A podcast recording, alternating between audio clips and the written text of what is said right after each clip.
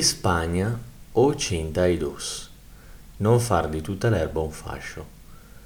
Ogni evento ludico che si rispetti, sin dall'antichità, è stato vagliato in maniera capillare nella sua organizzazione dal potere politico di quel tempo, in modo tale da anestetizzare le masse. L'agonismo sportivo, il carburante di ogni successo, ha mutato nel corso del tempo il valore simbolico della prestazione, avvicinandola ad un combattimento vero e proprio, un'occasione per dimostrare valore e prestanza fisica, per creare l'identificazione del singolo nel campione di turno, massimo rappresentante delle virtù patrie. Così lo sport è finito per essere territorio funzionale alla politica e alla propaganda nazionalistica.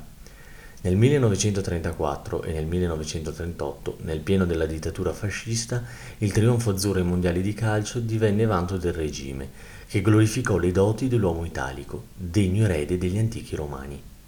Non fu da meno Adolf Hitler che delle Olimpiadi del 1936 fece un evento promozionale della Germania nazionalsocialista. Certamente imbarazzanti furono in quell'occasione le vittorie di Jesse Owen, l'atleta statunitense e per di più di colore che guadagnò ben quattro medaglie d'oro. Ma all'epoca il regime nazista voleva anche accreditarsi sulla scena internazionale e imbarazzo a parte non ci furono episodi di, di discriminazione verso l'atleta, come vorrebbe la leggenda.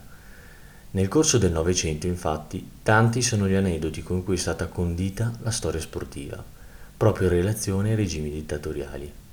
I catalani sostengono ancora ad esempio che Francisco Franco intervenisse in prima persona per favorire l'acquisto di calciatori dotati per il Real Madrid, a scapito del Barcellona, quando ormai lo spirito indipendentista della Catalogna si poteva esprimere solo allo stadio.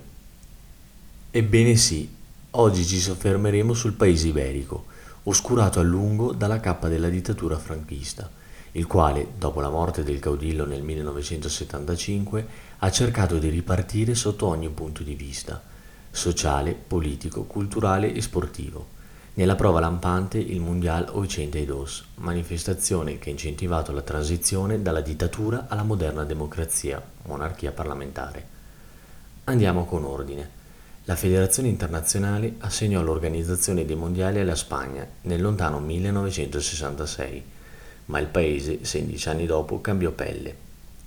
Il 1975 finalmente vide la fine della dittatura fascista e la Spagna poi attraversò un tormentato passaggio storico, costellato da terrorismo, lotte operaie e repressione. L'anno prima del mondiale, il sussulto autoritario di una frangia delle forze armate produsse un tentato colpo di Stato, bloccato sul nascere. Nell'ottobre del 1982 le elezioni politiche portarono al potere i socialisti di Felipe González, decretando come definitivamente conclusa la transizione verso un regime democratico-liberale di stampo occidentale. Nel frattempo però, tra la fine degli anni 70 e l'inizio degli anni 80, il popolo spagnolo si risvegliò e diede vita al movimento della Movida, sviluppato innanzitutto a Madrid e poi diffuso nel resto del paese.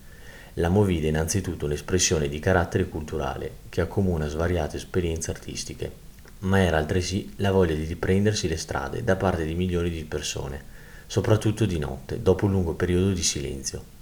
Celebre il detto Esta noche todo il mondo alla halle, letteralmente questa notte tutti in giro.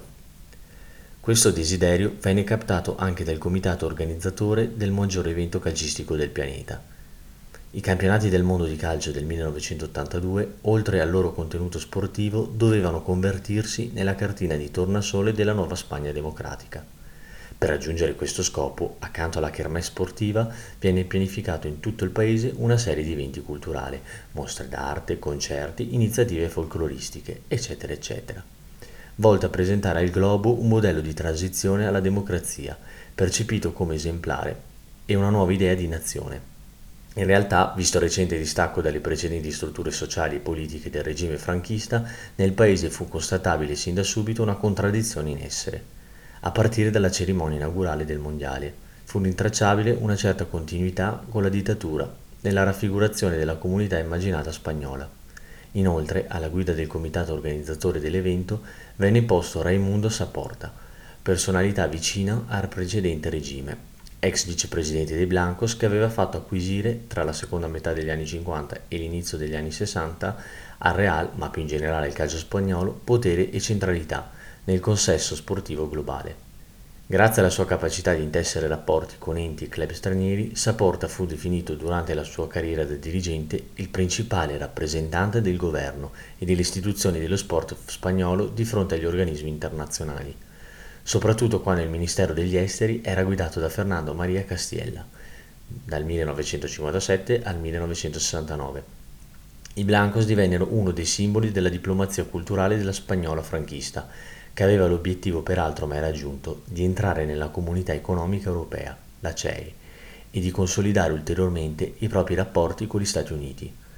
Non è un caso che alcune partite amichevoli del Real all'estero precedessero gli appuntamenti diplomatici del ministro. Frutto di questo lavoro, diremo oggi di rebranding, delle squadre spagnole e in particolare del Real fu lo sviluppo del turismo iberico. Durante la dittatura questo sport era diventato dunque un simbolo identitario della Spagna. Per tale motivo il Mondiale del 1982 poteva correre il rischio di associare il paese con il franchismo, come allo stesso modo poteva dare alla Spagna un'immagine di frammentazione a causa delle manifestazioni nazionaliste sui campi di gioco. Il dubbio del governo spagnolo fu perciò legato a quale immagine del paese potesse emergere dalla Coppa del Mondo. Nel 1978, quando la macchina organizzativa dei mondiali si mise in moto, ben pochi difesero l'idea di Spagna del caudillo. C'è da sottolineare però che non vi fu una reale sfiducia verso il più ampio concetto di identità spagnola. Sotto la guida di Saporta, il comitato organizzatore del Mondial 82 si trovò dunque a gestire tutte queste contraddizioni nel tentativo di fare dell'evento un mezzo di rappresentazione del successo del nuovo regime democratico. Si tentò dunque di organizzare una kermesse che fosse alla portata di tutti, in un momento in cui la classe politica locale stava investendo sulla diffusione dello sport tra la popolazione. Dal punto di vista identitario, gli organizzatori puntarono su degli eventi collaterali al calcio, rivolti sia alle classi popolari che a quelli più colti. Tali appuntamenti entrarono nel contesto di quello che venne chiamato Cultural Ochentedos. Questa parola venne mutata dai Giochi Olimpici, che come pratica consolidata connetteva l'avvenimento sportivo a manifestazioni legate alla musica e alle arti visive. In tale maniera si cercò di unire la cultura alta delle mostre e dei concerti di musica classica con quella popolare, legata allo sport, al folklore e alla musica pop, bensì non con l'intento di esaltare però la comunità internazionale, ma come in altre manifestazioni del passato, una fra tutte le Olimpiadi del 1936 a Berlino, si sfruttarono gli eventi artistici a corredo di quelli sportivi per mostrare in patria e all'estero la forza della nazione. In questo modo anche gli eventi culturali legati al Mondiale 82 diventarono in parte espressione banale di nazionalismo. Veniamo al dunque. Benché Picasso fosse morto nel 1973, due sue opere vennero scelte per rappresentare il Mondiale e il futbolista venne selezionato per la copertina del programma del Cultural 82, mentre la sua Paloma, icona mondiale, venne ricreata in una scenografia sul prato del Camp Nou di Barcellona da alcune centinaia di persone vestite di bianco durante la cerimonia inaugurale del campionato mondiale. L'uso dell'opera di Picasso non fu un riferimento puramente casuale. La Paloma, in quanto simbolo della pace, rappresentava l'opposizione alla guerra di molti spagnoli che avrebbero desiderato per il proprio paese una posizione neutrale. La Spagna infatti era appena entrata nel patto atlantico, ma al suo interno si era scatenato un intenso dibattito che poi portò nel 1986 a un referendum relativo all'opportunità di staccarsi o meno dalla Nato. Più in generale fu una richiesta retorica, comune a tutte le kermesse sportive internazionali, ovvero quella di fecondare pace nel mondo che però venne rappresentata proprio nei giorni della guerra del Falkland, durante l'invasione dell'Afghanistan e il drammatico peggioramento delle relazioni USA-URSS nella cosiddetta Seconda Guerra Fredda. A far da contraltare a Picasso venne chiamato a disegnare il manifesto del mondiale Miro, che realizzò la FET. Nella prospettiva del governo spagnolo, l'opera di Miro doveva promuovere il messaggio di integrazione della nuova Spagna nella comunità internazionale, ponendo fine all'isolamento franchista. La scelta del manifesto ricade su Miro anche perché tra il 1955 e il 1958 quest'ultimo aveva lavorato al murale della sede UNESCO di Parigi, altro riferimento puramente non casuale. Insieme a quest'ultimo vennero coinvolti altri artisti nella creazione delle locandine delle singole sedi del torneo, Pier Alcinski si dedicò a quella di Alicante, Valerio Adami a quella di Valencia, Vladimir Belikochki a quella di Valladolid, Antonio Saura a quella di Siviglia, Jean-Michel Follon a quella di Saragozza, Eduardo Arroyo a quella di Madrid e Jacques Monori a quella di Vigo. Appare interessante notare come illustrare i manifesti delle sedi, quali Bilbao e Barcellona, poste nelle regioni calde dal punto di vista delle spinte autonomiste e indipendentiste, vennero chiamati artisti locali, quali Silida, nato a San Sebastian, e Tapie, originario del capoluogo catalano. Gli organizzatori puntarono dunque fortemente sull'arte, per rappresentare il nuovo volto della Spagna, sia all'interno che all'esterno del paese. In fondo l'arte era ed è una peculiarità del grande Stato iberico, che può contare sulla prestigiosa collezione del Museo del Prado, oltre che sul fatto di aver dato ai natali ai pittori e scultori amati in tutto il mondo. Se attraverso le creazioni di Picasso, Miro, Tapie e Silida si desiderava stimolare l'attenzione per i mondiali di un pubblico colto e quantomeno sensibile all'arte pittorica, il Cultura Occidente Dos volle rivolgere al contempo, come già anticipato, anche alle fasce più popolari. Perciò in questo contesto vennero organizzate, oltre a mostre e concerti di musica classica, anche grandi concerti pop. Se il concerto di Julio Iglesias rappresentava un elemento di continuità con il periodo dittatoriale, essendo stato il cantante di punta del regime, ben più trasgressiva fu la scelta dei Rolling Stones, che non sarebbero mai stati accolti durante l'era franchista. Ciò rappresentò indubbiamente un segno della mutazione dei tempi e della reale apertura della Spagna alla cultura e alla controcultura del mondo occidentale. La band guidata da Mike Jagger si era già esibita nel paese, a Barcellona, nel 1976, peraltro generando diverse polemiche di ordine morale.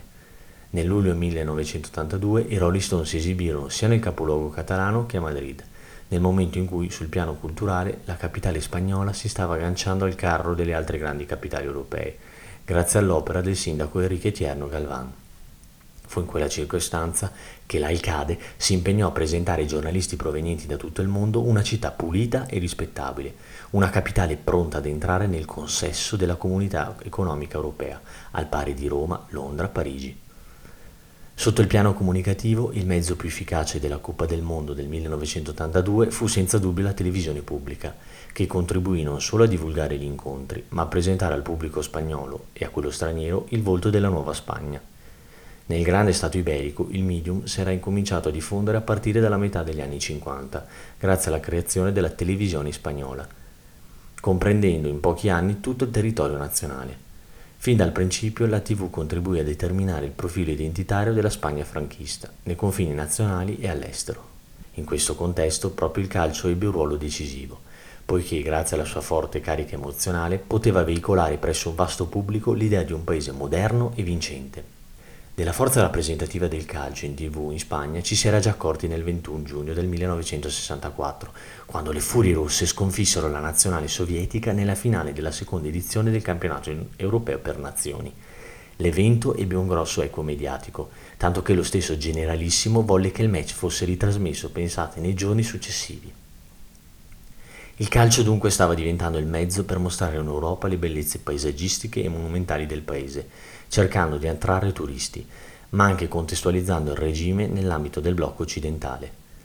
Appare, poi importante ricordare come questo messaggio fosse vincolato durante le partite del Real, di cui Saporta era vicepresidente, nonché, come abbiamo potuto constatare, l'uomo al tempo più rappresentativo del calcio spagnolo in Europa.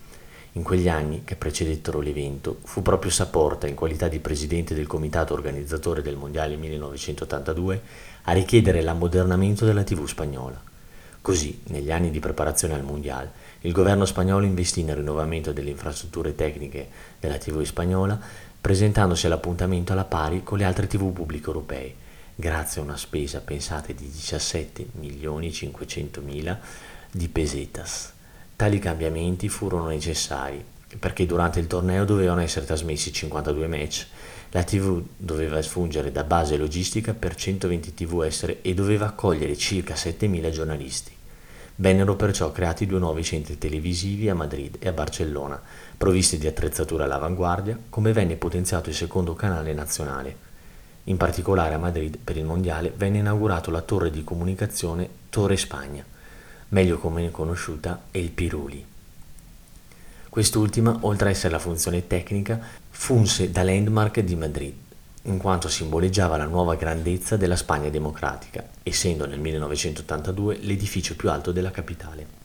Per pianificare il tutto, in quel periodo il Parlamento spagnolo costituì una sottocommissione cultura, incaricata di coordinare e lanciare nuovi programmi regionali, tanto che prima della creazione delle emittenti private lo sport regionale era trasmesso dalla stessa TV di Stato. Ciò, insieme al diffondersi dei giornali locali, rafforzò le identità regionali. Ciò non toglie che in questi anni contemporaneamente vennero prodotti diversi programmi volti alla diffusione e al rafforzamento dell'unità nazionale. Su questa stessa lunghezza d'onda vennero lanciati alcuni programmi televisivi dedicati al mondiali, tra i quali il cartone animato di produzione giapponese Football e Nation, che narrava le vicende di Naranjito, la discussa arancia calciatore mascotte del mondiale, creato da José María Martín Pacheco. Ma soprattutto Gol e al Mundial 82. Quest'ultimo era un programma quiz, andato in onda tra il 7 novembre 1981 e il 6 giugno 1982 sulla 1 la rete di punta della TV spagnola. Tale game show si basava sulla sfida tra due squadre in rappresentanza di un quartiere o di una città del paese, che si contendevano la vittoria rispondendo a domande sulla storia dei mondiali di calcio, ma anche sulla letteratura e sulla storia dell'arte spagnola. Peculiarità dello show era quella di essere trasmesso dalle città sede della Coppa del Mondo, le cui bellezze vennero mostrate attraverso una carrellata di immagini nella sigla iniziale. Al di là del quiz, era evidente che l'idea era quella, come per gli eventi del Cultural 102, di sovrapporre cultura alta e cultura popolare, cercando di veicolare un discorso identitario univoco attraverso il calcio. Quindi potremmo dire oggi che attraverso il Mondial 82 il comitato organizzatore diretto da Saporta, con il placet del governo, tentò di mostrare in patria e all'estero una Spagna nuova pronta alle sfide del futuro. Una nuova comunità immaginata costruita su tre piani, amministrativo, religioso e mediatico. In questo caso il piano religioso, il sacro, oltre alla religione convenzionale, era rappresentato dallo sport, con la sua liturgia, la partita. Infatti si cercò un distacco dal vecchio ordine, non solo formale, ma anche nel pratico, mediante il coinvolgimento di artisti antifranchisti, come lo stesso Picasso, Miro, Tapie e Silida, rifugiatisi all'estero durante il regime, oppure di cantanti pop, degenerati secondo le ideologie fasciste. Inoltre, l'investimento nella creazione di nuovi palinsesti per la TV fu un'azione volta allo sviluppo economico-sociale dell'intero paese, indipendentemente dalla manifestazione sportiva. Al contempo però bisogna ricordare che il Mondial 82 fu solo una proiezione di quello che poi si concretizzò pieno nei Giochi Olimpici di Barcellona del 1992, la creazione dell'identità spagnola attuale.